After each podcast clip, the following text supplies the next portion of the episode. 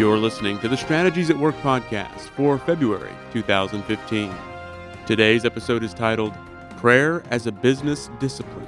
In the context of church-related activities, prayer is a pedestrian practice for most genuine Christians. There is a willingness and expectation to connect with God through prayer. The workplace is the purview of God and is therefore rooted in spiritual reality. God has a will for every person and organization, and God has ways that He wants His will executed in the workplace. Therefore, management and workers must seek the will and ways of God through the discipline of meaningful prayer. For an organization to find and fulfill its purpose and deliver an excellent value proposition, the organization must be devoted to the discipline of prayer as an integral part of the lives of management and each worker. And now Dr. Chester brings us the message titled, Prayer as a Business Discipline. So our text today is Colossians chapter 4, verses 2 through 6. And we're continuing our discussion of Colossians. Remember, Colossians is the letter that the Apostle Paul wrote from Rome when he was in prison to the church at Colossae, which was in Asia. And they were probably some 1,000 miles apart in terms of just geographically where they were located. And Paul had never been to Colossae and had never met these people, but his spiritual son Epaphras had founded the church. And Epaphras apparently was visiting Paul at this time, which prompted Paul to write the letter based on the reports he was getting from Epaphras, and apparently Epaphras was going to carry the letter back with him to Colossae. And the book is built around a very interesting approach. Chapter 1, Paul really wants to get a clear view of theology presented, so he presents Christ as Lord, and all the supremacy and the deity and the power and the omniscience and the plan and purpose of Christ with great clarity, and ends that chapter pointing out that what Paul is all about in his life is about bringing everybody into alignment with the will and ways of God. And this is, of course, the theme of the Strategic Life Alignment message, is bringing everyone into alignment with the will and ways of God for their lives. Then in chapter 2, he goes into discussing the philosophies that flow from theology. And, of course, if your theology is based on Christ, there's only one correct philosophy, and that is Christianity. Christianity is a philosophy of life rooted on Christ. There's no other correct philosophy. We have a lot of competing philosophies today, a lot of pseudo-philosophies, and Paul calls these fine-sounding arguments, and he says, don't be deceived by those fine-sounding arguments, and spends all of chapter 2 really admonishing us to get clear on a Christian philosophy of life. From philosophy flows values, and in chapter 3 he starts talking about the value system that flows from Christianity, and he also points out that our default value system, because of the fallen nature of man, is not Christian. It is worldly. It is anti-Christian. And so now, through the power of the Spirit, we have been given the ability to put off that which is inconsistent with Christ and to take on that which is consistent with Christ. So he's saying, take on biblical values, particularly love, which is the seminal of all values. And of course, love is not an emotion. Biblical love is not an emotion. It is sacrificial living. It's doing what's in someone's highest good, meaning helping that person line up with the will and ways of God, no matter what it costs me. So that's the presentation he gives, and that the value system that he presents leads to a seminal principle. You see, values have to be expressed through principles, and the seminal principle is given to us in Colossians chapter 3, verse 17, where he says, whatever you speak, and whatever your work is, do it all in the name of the Lord Jesus, giving thanks to God the Father through him. Now, I paraphrase that, but I believe my paraphrase is true to the intent and meaning of the text. We're to speak and work as a representative of Christ. So the answer to the question is always, what would Christ do? And the answer is, Christ would line up with the will and ways of God. So everything in life is about discerning the will of God and doing his will according to his ways. That's what it means to live and to practice Christianity in the name of Christ. So principles then are expressed through practices. Starting in verse 18 of chapter 3, Paul starts talking about the practices of Christianity. Now, he starts out talking about the family, the husbands and the wives and the children. And then he went into talking about workers. And finally, he talked about bosses in chapter 4, verse 1. So flowing from chapter 4, verse 1, we're flowing now into another practice that clearly has application for everything that's gone before. It's the practice of prayer. And prayer is something we must do as husbands and wives, as parents, as workers, as bosses. In every area of life, we should be people of prayer. So we want to take some time and talk about prayer specifically. And if we have time, I want to talk about the outflow of a prayer life, which is learning how to live wisely. And obviously prayer is very important to learning how to live wisely through wise time management and wise use of our tongues. So let me read the text, and then we'll spend some time talking about it and see how far we can get today. Colossians 4, verses 2 through 6. Continue earnestly in prayer, being vigilant in it with thanksgiving. Meanwhile, praying also for us that God would open to us a door for the word to speak the mystery of Christ, for which I am also in chains, that I may make it manifest as I ought to speak and walk in wisdom toward those who are outside, redeeming the time. Let your speech always be with grace, seasoned with salt, that you may know how you ought to answer each one. Now this verse 2 here, where he talks about continue earnestly in prayer. This word for continue is an interesting Greek word. It's a compound word from the word pros, which means to or toward, and karterio, which means strong or steadfast. In fact, Greek, the way a lot of words are put together is they build off a core word. And in this case, the core word is katero, which comes from the word for strong. So this word here, continue, in English doesn't really carry the significance of the Greek word. The Greek word here really is about being toward strong. It's being strengthened. It's being doing things with great strength and great steadfastness. So perseverance is one way to look at it. Not fainting. Not fainting here would suggest not fainting even though you're exhausted, even though you're fatigued, even though you have no strength and no energy. You do not faint. You keep pressing in. And, of course, I think a great picture of this is when Jesus took his Peter, James, and John up to pray with him before he died on the Mount of Olives. And he knew what was coming, but they didn't. And you remember he told them, he said, come and pray with me. Now, Jesus was not, it's interesting, why he would do that. He was not saying, I need you to pray for me. I'm going to go pray. He's saying, you need to pray for yourself.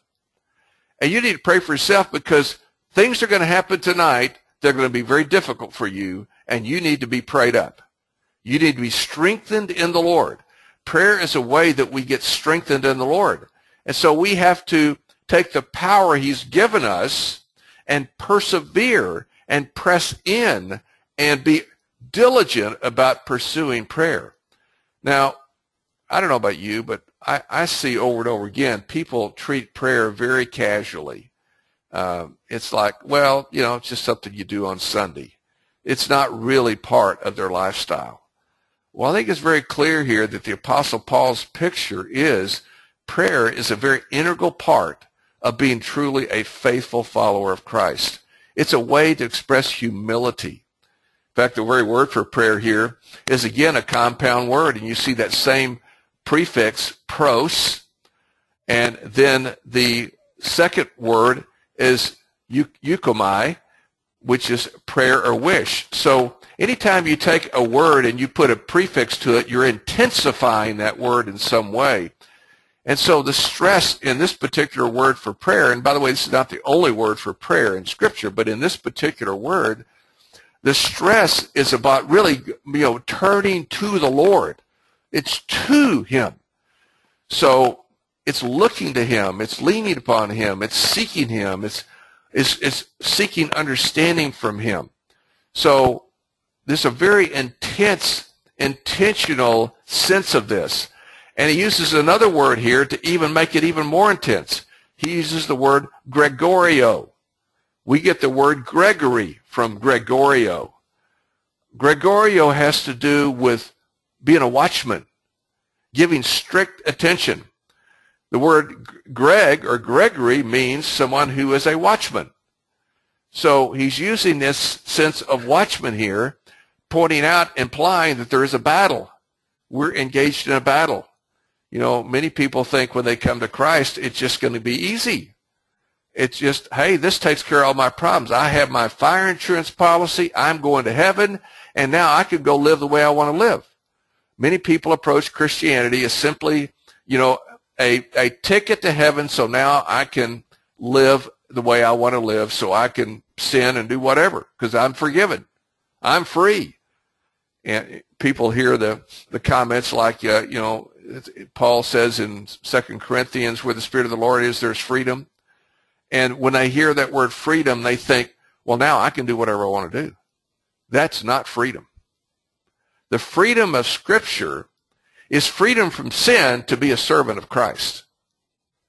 All it means to say you're free in Christ is that you've been freed from serving sin and Satan to now you're serving Christ. That's what freedom really is.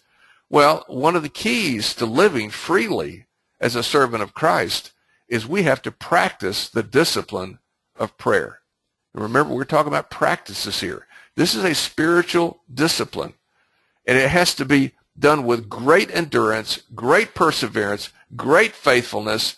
It's got to be done with a sense of battle, that we're in war, and the enemy is trying to disrupt our attempts to walk in the will and ways of God, and we have to be vigilant about prayer.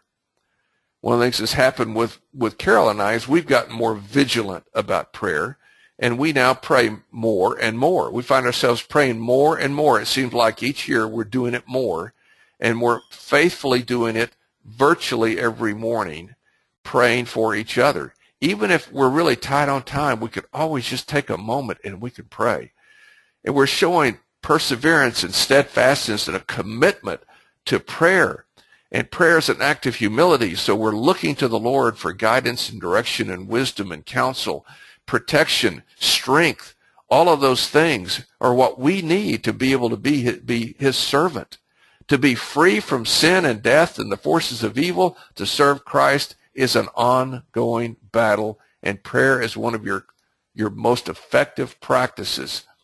So I love what was said earlier about how Maria was challenged to be praying and asking the Lord, how do I love my daughter? Great prayer. And we need to be praying about everything. How do I love my wife? How do I love my colleagues? How do I love the Christian community? How do I serve the Christian community? How do I fight the battles of dysfunctionality and leadership? All of these things, we need to be holding these things up in prayer. Being vigilant. And he has a number of intense words here, making it clear that prayer should be something that we really be a focal point of our lives. Some of the translations say, earnestly devote yourself to prayer. And I find that most people, when you begin talking about it on this level, it's a foreign idea. Because prayer is generally done on Sunday morning by the pastor. He does a pastoral prayer, and for many people, that may be their only prayer all week. Or maybe they just do a little prayer before a meal. Or maybe when something is really difficult, they might do a prayer. but they don't have a habit of regularly, consistently, daily, almost moment by moment, being in prayer to the Father, seeking His will and His ways. And as we do it with thanksgiving. It's a very interesting play on words in the Greek language here, how he expresses it. You'll see this word where he talks about, let me just read the whole verse and point this out to you. Continue in prayer, earnestly in prayer, being vigilant in it with thanksgiving. Well, that word in it is the Greek word in. That's the you can see the word on your screen there, in it. And then with thanksgiving actually is the same Greek word in. So it's in it in thanksgiving. That's the sense of it. So you're being vigilant. You are in vigilant. This word here is a word that's related to Gregorio. It's not exactly Gregorio, but it's inferred from Gregorio. It's inferred from Gregorio.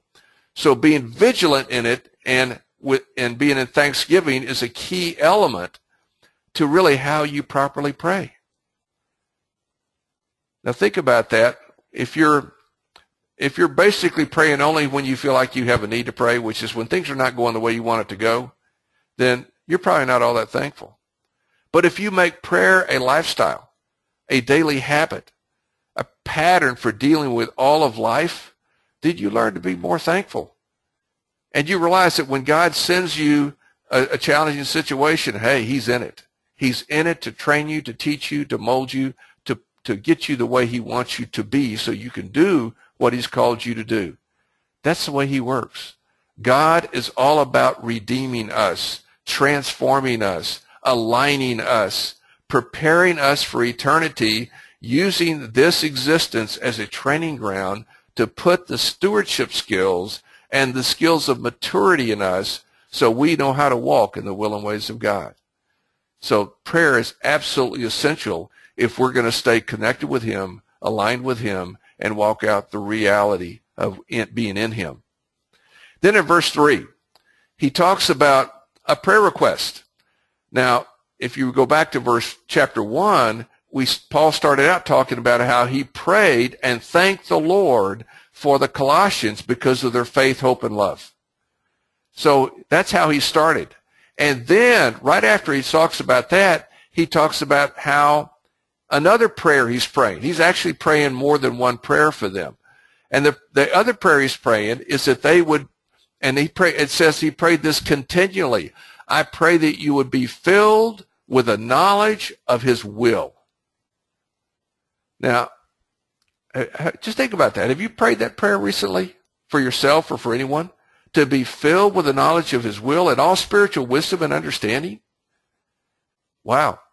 We don't generally pray that. Generally, we pray prayers of, God, would you fix this? Would you take care of that relational problem? Would you bring in the money? Would you heal this person here? We pray prayers, they're very superficial in many cases, mostly based on physical reality. We are not praying for the spiritual reality of the heart because we don't think at that level. And the reality is that if I have the right heart, I can face anything in the natural. But if we don't pray for the right heart, the natural is going to be chaotic and difficult and challenging. So Paul is saying in the first chapter of Colossians, my prayer is to be filled with the knowledge of His will. Get your heart right. And when your heart is right, he said there are four things that will happen. Okay, you will be able to live a life that pleases the Lord. Okay, you will grow in the knowledge of God. You will be strengthened with perseverance and endurance for the race, and you will be joyfully thankful. Those are the things that will flow from a person being filled with the knowledge of God. So with that kind of person, circumstances, it doesn't matter what circumstances are. I'm so full of Christ and so aligned with Him, bring it on. Whatever the circumstances are, that's fine. Because that's just not relevant. What's relevant is my relationship with Christ is so rich, so full, so clear, so aligned that circumstances are just nothing. They're just little light and momentary afflictions, as Paul says in 2nd Corinthians, which are not worthy to be compared with the eternal weight of glory. So this is the way Paul's praying for the Colossians. Now, here in chapter 4, he's giving them a prayer request for himself. Even if I am filled with the knowledge of the will of God, which I think Paul really was, he said, I do have a prayer request that you could pray for me. Pray also for us. He's obviously talking about not only himself, but those he's walking with, his spiritual sons that are with him. Pray also for us that God would open to us a door for the word. That's an interesting statement. Open us up a door for the word. Now, that's a door of opportunity for the word. And obviously the word is a reference to Christ, because the word logos is used of Christ in John 1, where it talks about, in the beginning was the Word, and the Word was God, and the Word with God, and the Word was God. Well, that's the word logos. Christ is the logos. So he says specifically here, the Word. He didn't say the words. He said the Word. That God gives an open door for the Word. That is the Christ that's in him. To speak the mystery of Christ, which I'm also in chains. Now, this mystery of Christ is a reference to the fact that the reality of Christ was hidden during the Old Testament times. And now in the New Testament times, it's manifest. We see it more clearly. So he's saying, I'm now declaring this mystery that was hidden in the Old Testament. I'm bringing it to light. I'm explaining it. And I need open doors, because there are many people that are not open at all. Now, for many of us, we think, wow, that's a great prayer. That's what I need, open doors to. But you need to know it's just not open doors to make more money, or open doors to build, better monuments to yourself, or just do things that you want to do. It's an open door for the Christ that's in you to come forth now and touch other people. That's what he's praying for. And then he says something very interesting, for which I also am in chains. Now, you could take that to mean, well, I'm in prison. But actually, the word that's used there is not chains. It's the word deo, which means to bind or put under an obligation or duty. I think perhaps what Paul is saying here is, this is what I have an obligation or duty to do. This is my calling. This is my destiny. This is my life purpose. Everything in my life has been leading me up and preparing me to deliver this word about Christ that Christ has put in me with increasing clarity and conviction to those I've been called to serve. He's talking about his life purpose, and he has a duty. I am bound by my duty to do this. I think that is the sense of it, which is a great picture for us. We need to get a conviction of what we're bound by duty to do. What is it God has created you to do? Specifically, can you identify it? And he's put enough of himself in you to go do it. But you can see, as Paul is modeling here, I need a lot of prayer. I need a lot of prayer to discover it. And furthermore, it's not just an open door that I need. He goes on to say, that I may make it manifest as I ought to speak. That's verse 4. In other words, he's saying the open door is not enough. I need the grace to deliver the word well. I need wisdom, discernment. Now here, this is a seasoned speaker. This is a seasoned teacher at the end of his life, at the prime of his game. And he said, I need the strength of Christ to help me know how to deliver him, how to deliver Christ to the people I've been called to serve, how to do what God has called me to do well. So this is a great SLA prayer, as we help people get lined up with the will and ways of God to understand it's not good enough to have an open door. I must have strength to deliver the value proposition God has given me to deliver, and to deliver it with excellence, that I may make it manifest. That is the word about Christ that's in Paul, and the word that's in you. You need to make it manifest, that is through your life and through your speaking, as I ought. And again, this is as I'm obligated by duty to do. It's that same word In the previous verse, it was translated in chains, but here now it's translated ought to speak. In other words, your words need to reflect the reality of Christ in you, the hope of glory. You need to be speaking what you speak, to whom you're supposed to speak it, how you're supposed to speak it, when you're supposed to speak it, where you're supposed to speak it, to accomplish the purpose of God. This is all about alignment with the will and ways of God. This is prayer of alignment. And this is what we're called to do. We're called to pray this kind of prayer over ourselves and over others, and ask others to pray for us.